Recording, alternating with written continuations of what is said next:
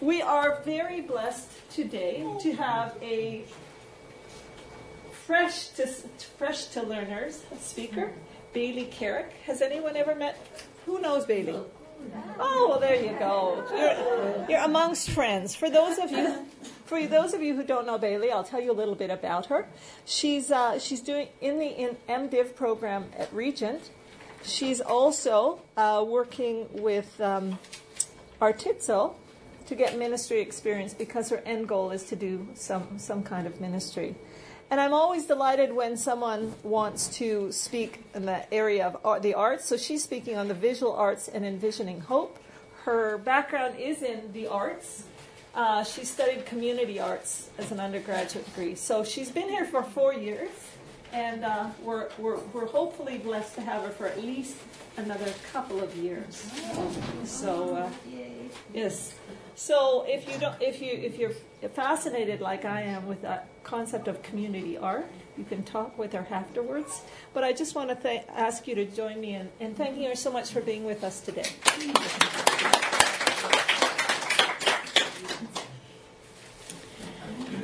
So as um, as you heard, I'm a Regent student, but I have to admit I've actually made it through most of my Regent degree by looking at picture books and and the Bible, of course. But I'm afraid I'd probably be more dedicated to my daily devotions if it also had pictures. So I'm pretty guilty of judging books by their covers too much. But in all seriousness, I'm delighted to have this chance to finally share about all the works that I've had the chance to spend some time with over my time at Regent. Although I wasn't able to be here last week, I, I listened to it online because I wanted to hear Antie's share. And she spoke so powerfully about pilgrimage, so I feel that I should um, just mention that many of these works that I'm going to share today, I actually got to visit in person. And that's probably why I'm sharing them with you now. Um, and I love that story that she shared of her friend who was standing before a fresco of Jesus with his hand on a cold stone. And how he said that he, in that moment, he knew that it was for him. Because it shows the way that God uses art and physical objects to reveal himself and his work and make himself present to us. And throughout church history, art was used to mediate divine presence to a worshiper as they prayed in front of it. It was able to provide a space for the intersection of heaven and earth. And I think this is why art is so important to hope. Because hope is not just knowing facts about God's coming kingdom, it's actually experiencing it, touching it, and tasting, and seeing that the Lord is good. Um, I read a book for one of my courses called God in the Gallery, which is probably could have a more interesting cover for an art book, but it gives a really good explanation for the place that art has in the Protestant church. The Reformation was a turning point for art. In Protestant worship, it became mostly a teaching device instead of an aid to prayer. It was valuable so long as it came with the preached word and a clear explanation so it could teach truth about God, but it no longer mediated his presence to worshippers. The problem, though, is that Christian truth is not all about acquiring knowledge about God. Truth is knowing him in, in person, in the person of Jesus. And there is a danger to the loss of the mediating role of art as well, because art still continues to play this role in our lives. And instead of art um, guided by the church, um, that promises God's presence and coming kingdom to us. Our churches have slowly been filled with art and visuals that um, rely more on the conventions of our surrounding culture rather than the tradition of the church. I just went to the IPAT, or arts presentation at Regent, of a friend of mine, Steph Martins, who's a graphic designer, and she was talking about this. She shared the way that secular visual culture of film and advertising have made their way into the visuals that the Protestant church uses. And she demonstrated how this culture has cheapened visual worship.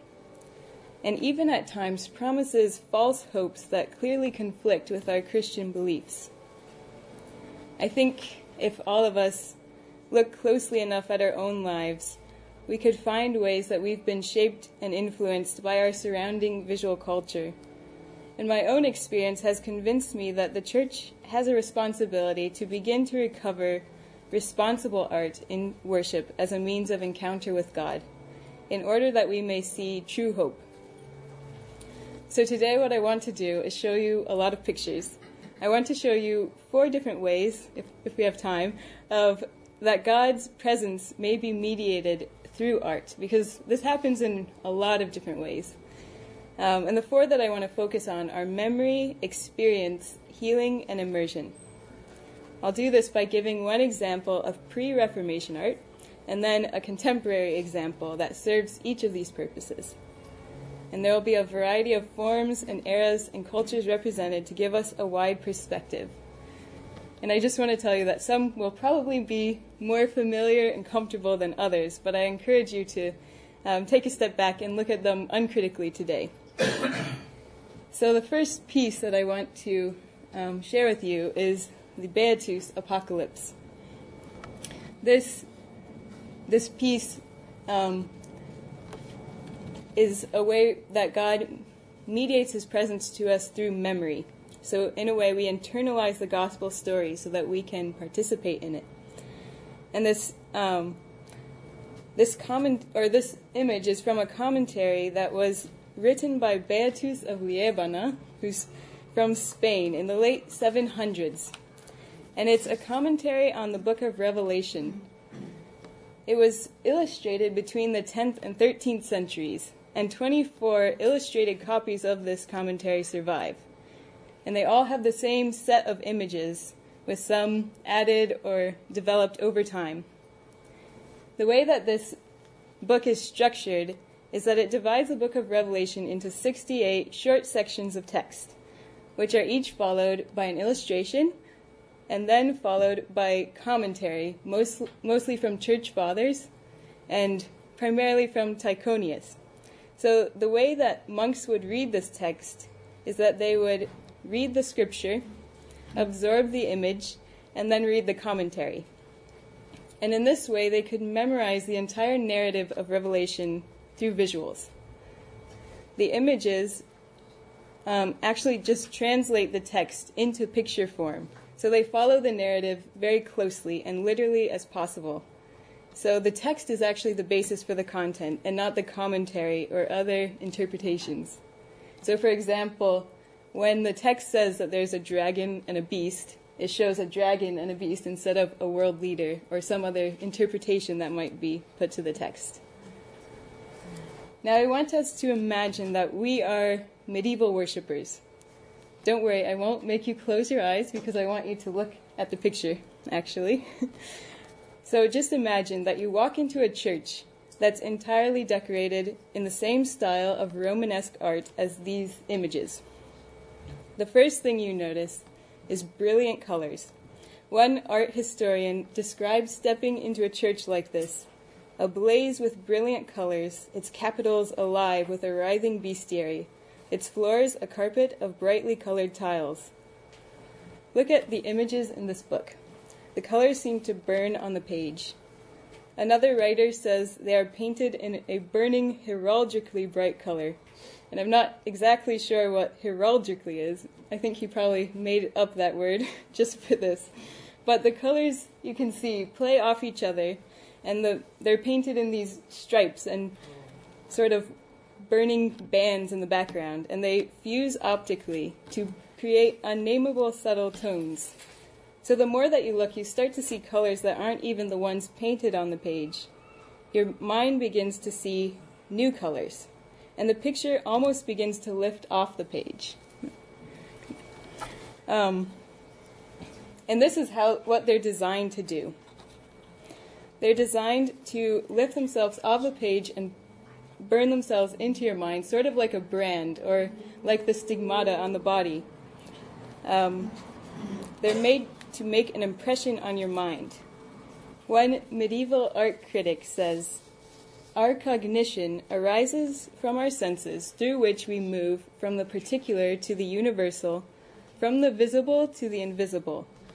For whenever we see the passion of Christ or the saints, the vision causes the heart to tremble, the soul is wounded, the mind is touched, and the spirit feels compassion and configures in itself the whole passion of Christ and the saints.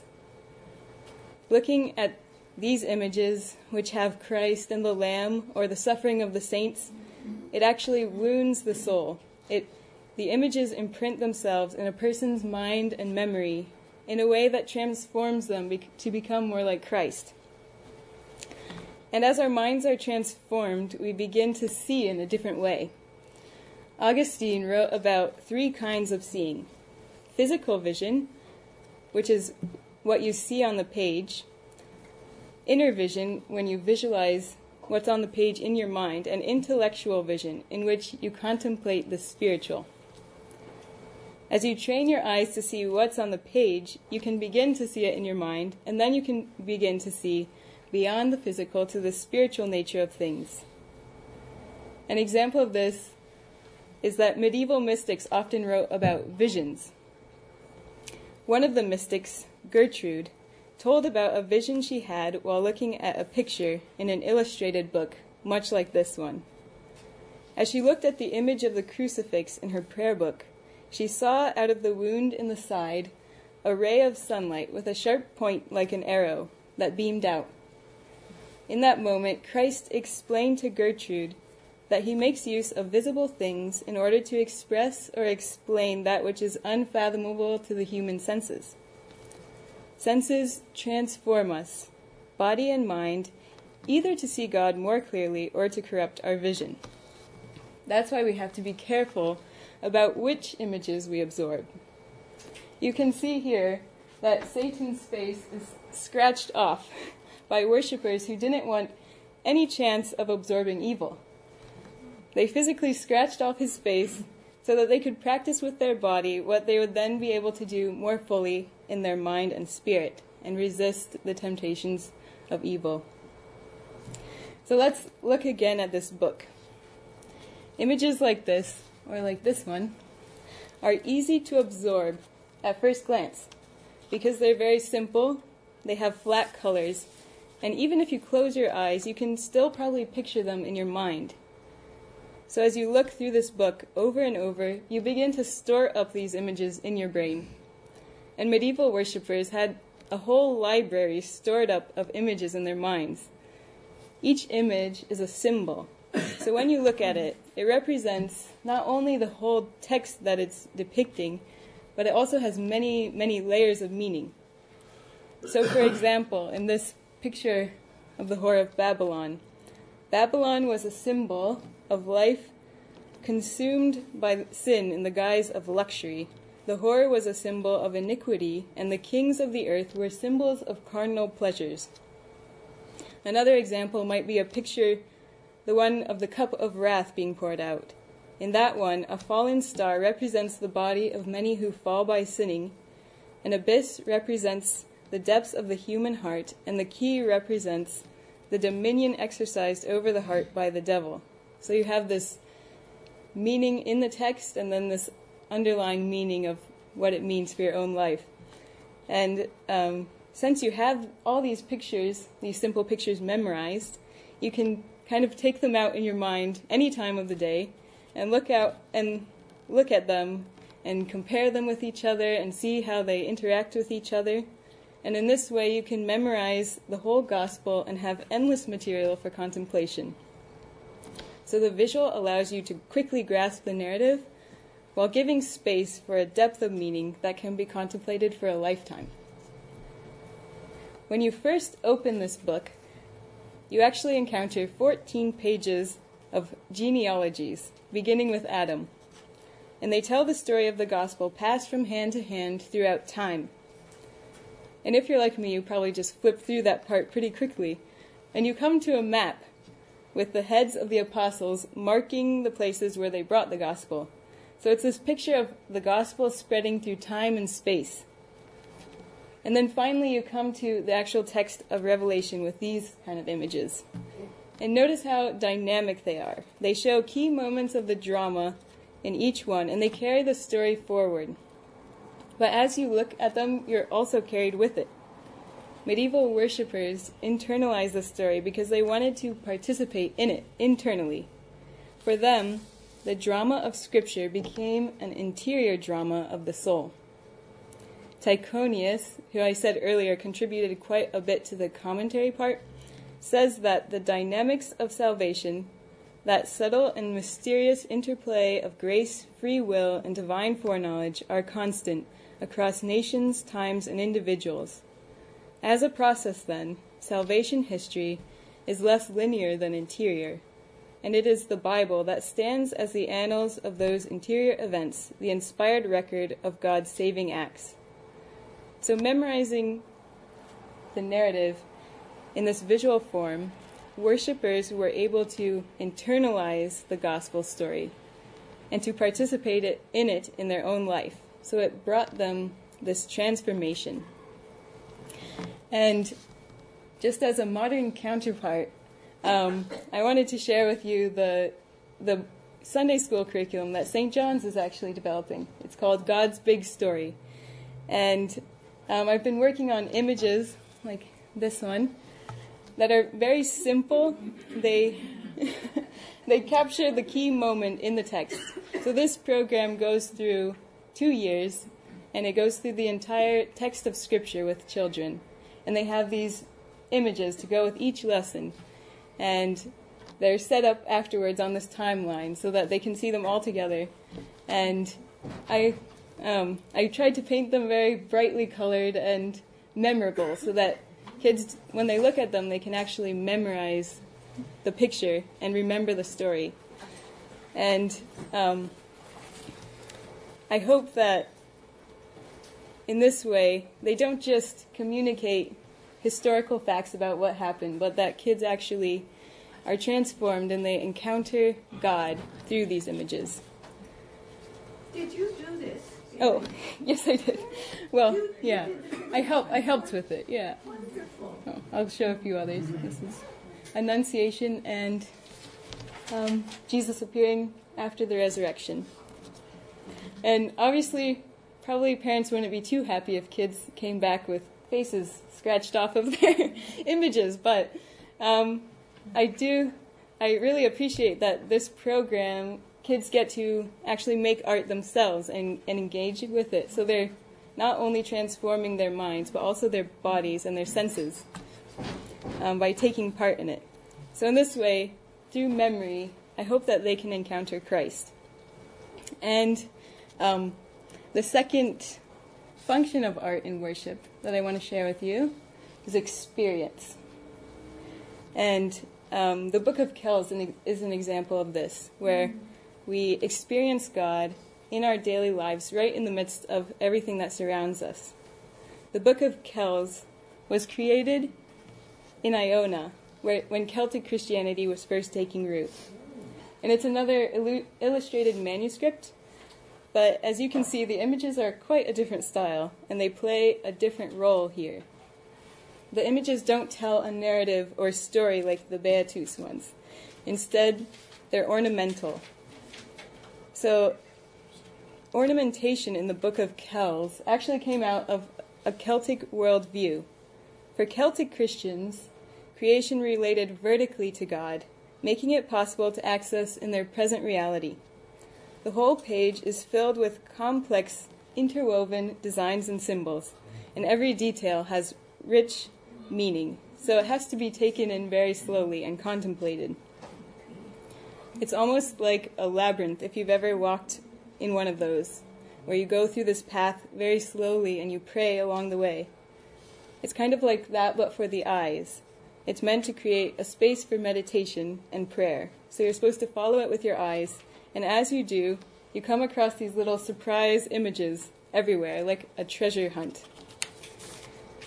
And these images are pretty packed, so I'm just going to focus on this one page, which is the Chi Rho page. And it begins the Gospel of John. In the beginning was the Word, and the Word was with God, and the Word was God. And the Word became flesh and made his dwelling among us. So we can see lots of circular patterns here. This is this kind of relates back to what I said earlier that um, creation related vertically to God. It's because as you look at these um, circular designs, you're meant to spiral your way up to the divine. And um, the spiral signified a spiritual ascent to God's close presence, which for Celtic Christians was above them and not beyond them. So it's diff- much different than the linear designs that we just looked at. Those ones gave a sense of progressing towards God's kingdom, but circular designs are meant to spiral us up to Him. And there are also a lot of interwoven patterns that look kind of like a tapestry, which was like a permeable boundary between heaven and earth. You could almost peer through the little gaps and see heaven right there behind the veil. And creating these designs was actually like a religious experience for the artist. He experienced God in a sort of poetic or musical way while doing it. And when we look at it and follow the lines with our own eyes, we have a similar spiritual experience. So these designs are meant to function as points of access into divine reality in the here and now. They don't just represent God's close presence, they actually draw us into a real experience of His close presence in the midst of our daily surroundings. And as you take a closer look, you'll notice that the interwoven patterns, it's kind of hard to see here, but they're actually animals, and they have these super long and skinny bodies that are all woven together. You can find in these patterns, you find a lot of eagles, lions, humans, and oxen. Kind of hard to see, but these are, there's a lot of eagles in this section, and um, this is because those were the symbols of the four gospels. So, um, especially here, you see the eagle because it's the, the symbol of John. And actually, there was this was the first time so many of these had been found in, in one book. So it had never been done before, and they had never been interlaced like this before. So it was a new development when Roman and Celtic Christianity came together. And actually, the most common animal that you find in the Book of Kells is the lion. But it's so stylized that you don't even recognize it as a lion, but you just know that it's a four legged creature. And it actually had more dog like characteristics. And this could be because dogs were actually, in Celtic mythology, companions and messengers of the gods. And archaeologists have found little dog figures, especially at worship sites, at wells and river mouths and springs, because people believed that those spots were openings flowing from the other world and access points to the divine. So it was fitting that the lion that represented the gospel should look more like a dog because the gospels themselves, like similar to the dog, were mediators between heaven and earth. They introduce us to the true word who is both God and man. So as we wander around this page, we come across little surprises like I told you, we find several more naturalistic animals. You can see here, they look much more like their natural selves. We see the moths with the chrysalis. Um, and you can also find mice and cats and an otter with a salmon in its mouth. You said moths? Moths, yeah. And so together they, they encompass all of material creation because we have the moths for the aerial sphere, we have the salmon and the otter for the aquatic sphere, and the mice and cats for the earthly sphere. So God makes himself present to all of creation. And not only that, but each of these animals is actually participating in the Eucharist. If you can see in this picture, the circle, these are the cats and the mice, and you see the circle here is actually the Eucharistic host. so the mice are participating in the Eucharist, and you can see this is the otter with the salmon, and the salmon was actually a symbol of Christ because it was this creature in Celtic mythology that had um, this otherworldly wisdom. So the fish became representative of Christ. And um, the, the moth with the chrysalis, the chrysalis was a picture of Christ's burial and resurrection with like the the caterpillar be, forms a chrysalis and then emerges as a butterfly. And so, um, together, they all participate in the Eucharist, actually. And I think it's amazing, especially with this cats and mice, that they're actually holding this in their mouths and they're participating in the sacrament in a special way. And during medieval times, this was actually a huge dilemma because monasteries had massive rodent problems. what do you do when multiplying mice were nibbling at the elements? Was it acceptable to allow a mouse to seize and eat a consecrated host and thus arguably consume Christ? We had a mouse problem at our place a couple years ago, and I'll tell you that my landlords would have called the exterminator. And actually, it looks like some of the monks might have agreed, since there's also cats present there. But my landlords certainly would not be painting their portraits. And they definitely wouldn't put their pictures in the place of honor in this Chi Rho page of the Bible. But one of these monks apparently thought them worthy enough. And I don't expect you to go home and lay down the bread and wine, but I think it's worth thinking about that these common creatures we think of as pests have a place in this beautiful Bible, and they get to participate in the celebration of the Eucharist. The Celtic monk cannot separate the sacred reality of the Eucharist from its present setting in the material world. And what about the salmon and the otter? Well, like I mentioned earlier, the salmon was a creature which possessed otherworldly knowledge and wisdom in Celtic tradition. But for the Celtic reader, they would also think of a story of Saint Cuthbert, who is one of the saints of the Northumbrian church in Celtic tradition. It was recorded by Bede in his account, The Life and Miracles of Saint Cuthbert. I'll tell it to you now. Every night, Cuthbert would go out to pray, and one night, one of the brothers followed Cuthbert in the dark all the way to the beach. He watched as Cuthbert waded into the water, immersing himself all the way up to his neck. He prayed, his voice rising and falling with the rhythm of the waves. He stayed that way almost all night, but as morning drew near, he emerged from the waves and came out on the beach. He kneeled and continued to pray. And then, while he was praying, as Bede says it, two quadrupeds called otters came up from the sea, and lying down before him on the sand, they breathed upon his feet and wiped them with their hair, after which, having received his blessing, they returned to their native element. Bede associated this account with the account of the Transfiguration, a moment of God's revealed glory. It shows Cuthbert's closeness with creation, but also with the divine. It's like a picture of Eden harmony, this moment of heavenly paradise right here on earth where God and humans and creation are all so close to each other. And it's a picture of hope not just for some distant future, but for the very world around us. So the Book of Kells forms hope by connecting us and our surrounding world to the divine as we move visually through the ornamentation. And in this way, it's able to help us experience the divine. Um, a modern example of this that I wanted to show is the work of a friend of mine, Steph Martins, in her IPAT. She actually based some of her work on images from the Book of Kells. And um, it's interesting because she's a graphic designer, and our world is so filled with graphic design. We have it everywhere websites, posters, every printed material. So it's just common for us, and we barely give it a glance. But Steph Martins has taken that medium and infused it with this theological meaning. So you have the, the first, it grabs your attention like graphic design does, but then it draws you deeper and deeper so that you have to spend time with it and think about what is the actual theological meaning here.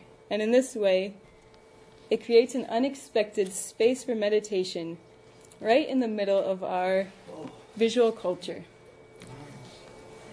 And um, it's able to facilitate for us an experience of the divine right in our common surrounding culture. So I want to move on to a piece that will probably be a lot less comfortable to us Protestants in the way that it was used. And this is the Isenheim altarpiece, because this was used for healing. Healing, and it, it connects us to God's healing presence, and through the suffering of the saints in Christ. And in this way, it brings meaning and hope.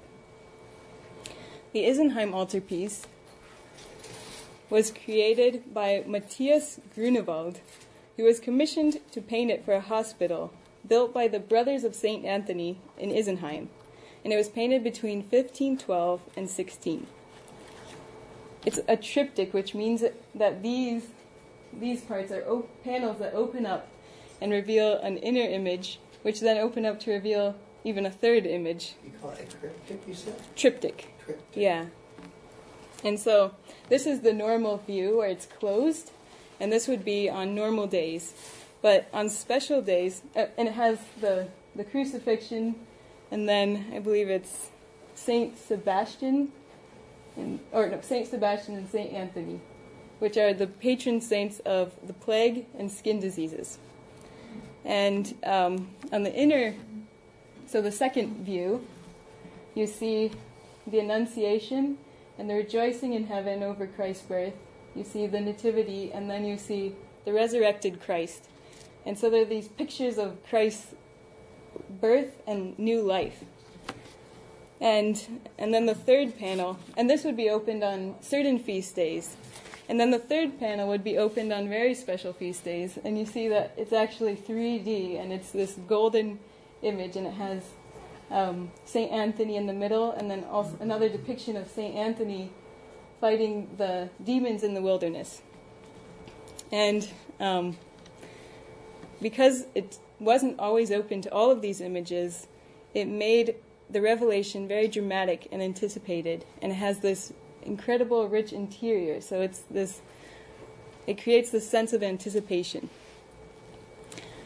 Um, from the 11th century onwards, a disease broke out across Europe caused by consuming rye grain infected with fungus, although people didn't know it at the time. They thought it was a plague, and this disease became known as St. Anthony's fire because it began with a burning sensation in the hands and feet that eventually turned to gangrene and withered and finally had to be amputated. This disease attacked central, the central nervous system, and once it was contracted, it was progressive and incurable. And it had horrible symptoms skin infection, agonizing intestinal pain, hallucinations with muscle spasms, and violent contortions of the body. People who got the disease would pray to St. Anthony for help, because he was the patron saint of skin disease. And the brothers of St. Anthony decided to respond to the suffering they saw by setting up hospitals dedicated to the care for patients of the disease. One of the ones they set up was at Isenheim, and this is the one, this is this altarpiece. And the man who, um, who commissioned it, I can't actually pronounce his name because it's French and I never studied it, but it looks like Guy, G U I, in English, so that's what I'm going to call him. Um, anyway, Guy commissioned the piece as part of a treatment program. He believed that it was miracle performing, so patients would pray in front of it before receiving medical treatment, and he believed that this would open them up to the possibility of a miracle. One author put it this way Guy believed that sufferers should be taken to the altarpiece and encouraged to examine Grunewald's image, thereby opening their mind to the possibility of participating in a miracle. Only then were they deemed receptive enough to benefit from medical treatment, so the polyptych played a crucial, crucial role in, a, in the attempt to exert a forceful psychological influence over the minds of the afflicted and if they responded to its power, their bodies might subsequently revive as well. I would say, though, that this wasn't a psychological influence so much as spiritual openness to God and identification with Christ's death and resurrection that led to healing. But however we understand it, one look at the darkness of this image will tell us that it's certain that even if it didn't exclude the possibility of a miraculous healing, it certainly didn't promise some easy, sudden cure. Instead, it gives suffering people reassurance, empathy, and hope in the reality of suffering. Actually, Grunewald probably painted it right in the hospital ward, in among the patients, from live observation. But instead of painting them, he paints Christ, with withered and twisted limbs, pock-marked, infected skin, writhing in agony like the patients themselves. On the inmost panel, he paints Saint Anthony,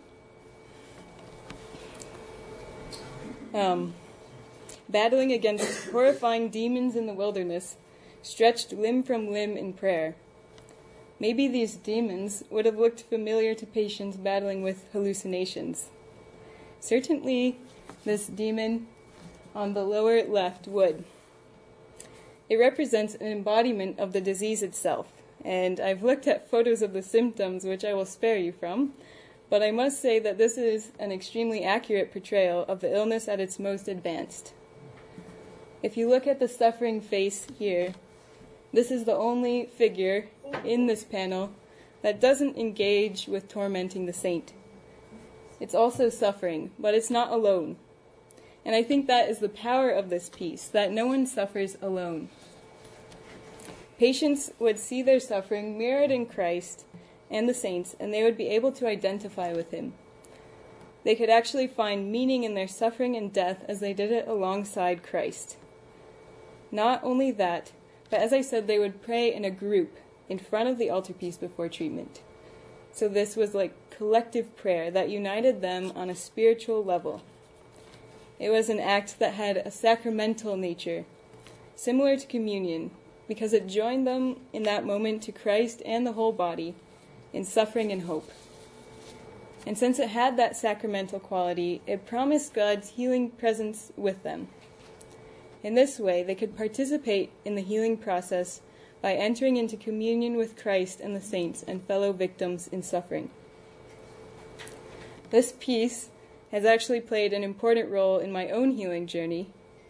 I saw it in Colmar, France, on a family trip, and as dark as it may look to some of us, I found great comfort in it at the time. I myself was struggling with a mental illness, and I found standing in front of it to be an incredibly moving experience. As I looked at the huge black panels, so dark, and Christ's body stretched and withered on the cross, I saw the intense suffering of Christ there, and I saw my own suffering held in His. It comforted me deeply and powerfully. I had felt so guilty for my own dark thoughts, but in that moment I felt that Christ saw me. He saw my suffering and He loved me. He suffered with me and for me and I felt that I was not alone, but that he carried me with him. I was really amazed, too, when I came to Regent, and there it was, at the top of the stairs, a copy of this piece was hanging there. And even thousands of miles away, he is still with me. So I know that this feels much less comfortable to us Protestants to pray before a devotional object believed to have miraculous healing powers. But let me give you a modern example of this very same idea that may help us to relate better.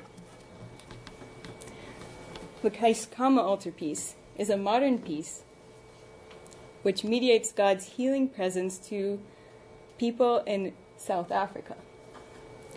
It's based on the Isenheim altarpiece. As you can see, it has the same form, and it also has a similar content. Um, this piece was created as part of a healing program that was begun by Carol Hofmeyr, who's a nun, a medical doctor, and an artist. And she facilitated the project in a group of 130 women and men as part of a health program in Hamburg, South Africa. The community she worked with was suffering from AIDS. Part of AIDS is that it doesn't only cause physical illness, but it also causes a lot of social damage as well. Families are torn apart, and healthy people and sick people are divided. So it also has, and it also has many social causes. The program that Hofmeyr began was meant to address the social causes of disease and focus on primary health care. And through health care, medications, and prevention, it saved many lives. The altarpiece was part of this holistic program to improve the health in the community. She facilitated this art project so that people could envision what hope might look like in their present reality. It was a way to envision a path forward toward healing in the community. The participants learned traditional craftsmanship of beadwork and embroidery, and it was communally constructed, so people worked side by side on the altarpiece. It brought meaning to lives torn apart by disease. It also provided paid work for people and healed social tensions in families, and it gave meaning to people's sufferings. Hofmeyr recognized that getting better meant that social and relational symptoms of disease must also be cured. So you can see that this is done in the same triptych form and basic content as the Isenheim altarpiece, but in a South African style with imagery from Hamburg. Instead of saints, it pictures wise women and local healers on the edges.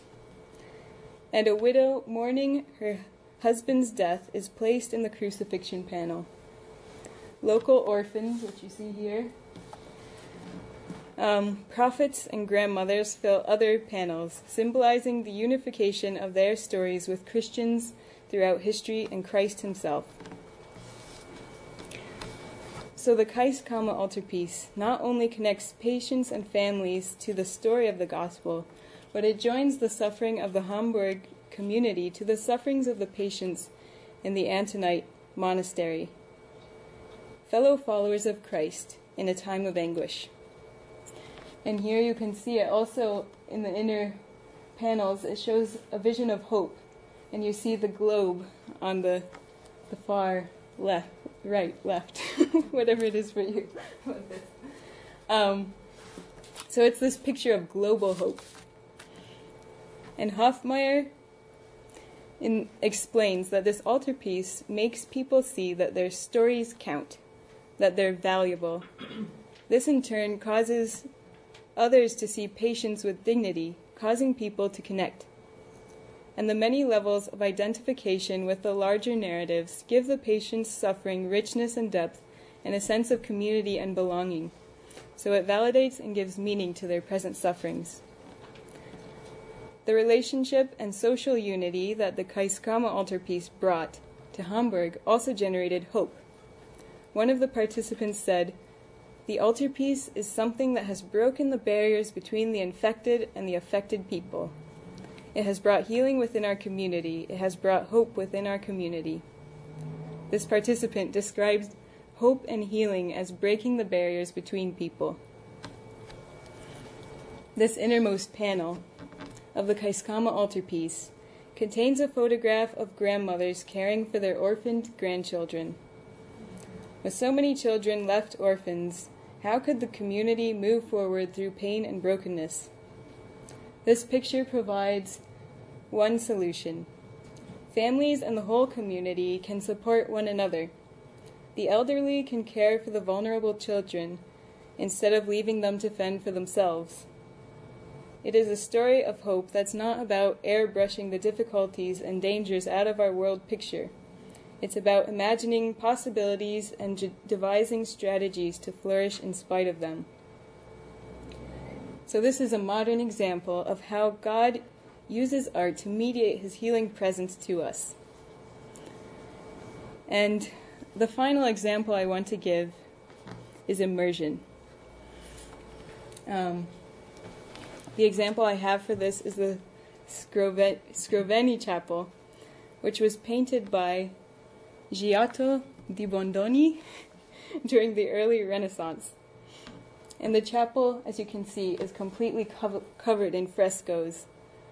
So when you enter it, you're just surrounded by this heavenly picture with the heavens above and the stories of the gospel lining the, the edges, and this is over the entryway or the exit, which is the last judgment.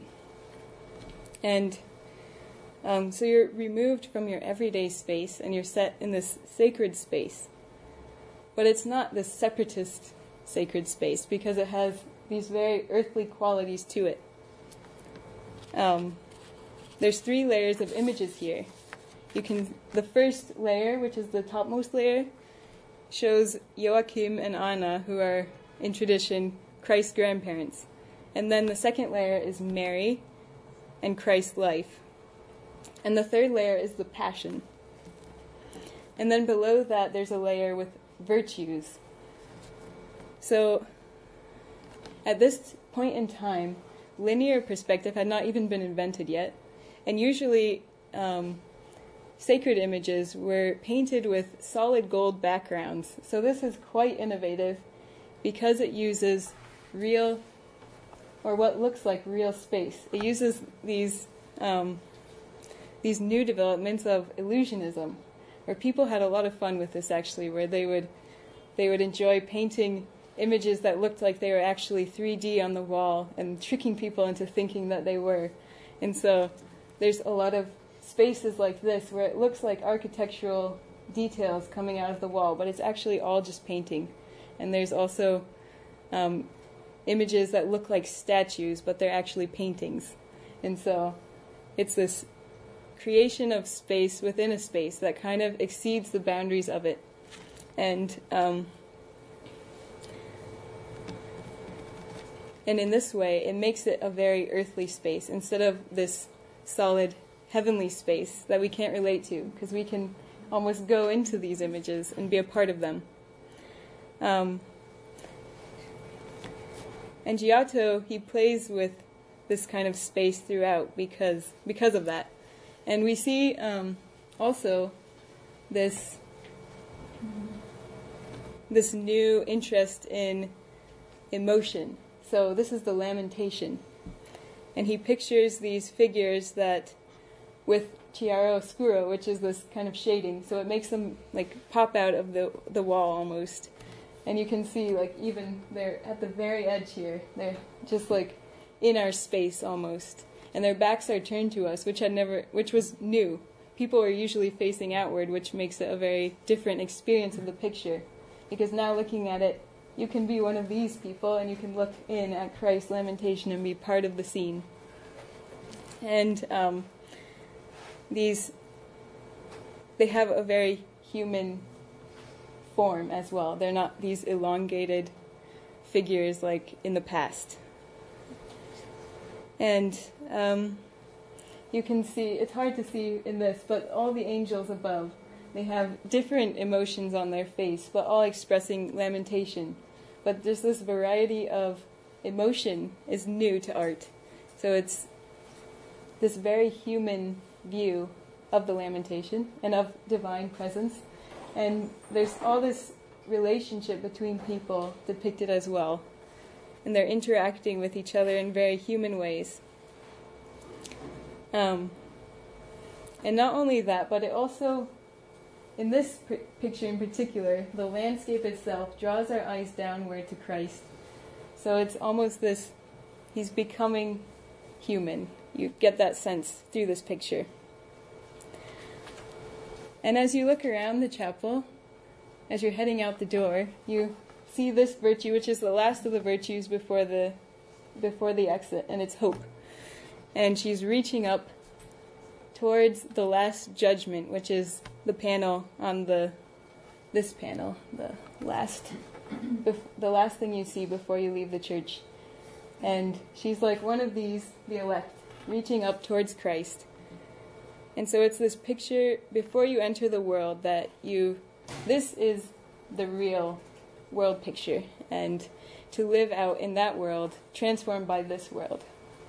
And so, um, a modern example of this that I saw was the Church of Santa Maria de los Angeles, which is in Nicaragua. And I went to a study trip there. And this church, which is going to be a little different for some people, but um, it sits in the middle of a poor community surrounded by houses with corrugated tin roofs, dusty roads, and stray dogs. And after having heard of the suffering of the people in this community at the hands of foreign powers and their own government, and living with families who are oppressed by authorities, it was like walking into a world, a new world, stepping into this chapel.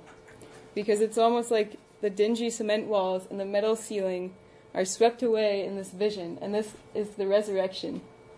It's picturing the resurrection. And um, all the horrors of the history of this people are swept up into the gospel narrative. So in this picture, we can see um, how people imagine the resurrection in their day to day life. And there's business here that's thriving, and there's during the Nicaraguan Revolution, there was a lot of kidnappings, and so there was a lot of missing children, and we see the mothers here who are mourning, but above them, their children are dancing, and they're being reunited together in this, in their dancing together, and um, Jesus is pictured here as a Nicaraguan revolutionary who's this young man. And you can see the same kind of use of space where he's coming out. You can't you can hardly tell like these are real people and those are the paintings. It's just like this mix of people coming out and there's this foreshortening and there's this use of perspective and yeah it really changes the space and um, plays with three dimension three dimensionality. And um, in one of the panels you see actually this is a local young hero who whose name is David Alfonso Velasquez, and he is pictured as David facing the giant, who are actually symbolizing the foreign powers. So um, he stood up in the face of them, this young boy, and so they they're using this story of their own redemption and seeing it within the gospel narrative. And um, in this way, it allows them to see their own stories in light of salvation hope and identify with Christ in their own sufferings and struggles. And it's also communally created, so the whole community came together to paint this. Um, and it allowed more of their voices to be heard in this articulation of resurrection hope. It brings hope for resurrection not as some distant future, but uh, into the daily struggles of their own lives.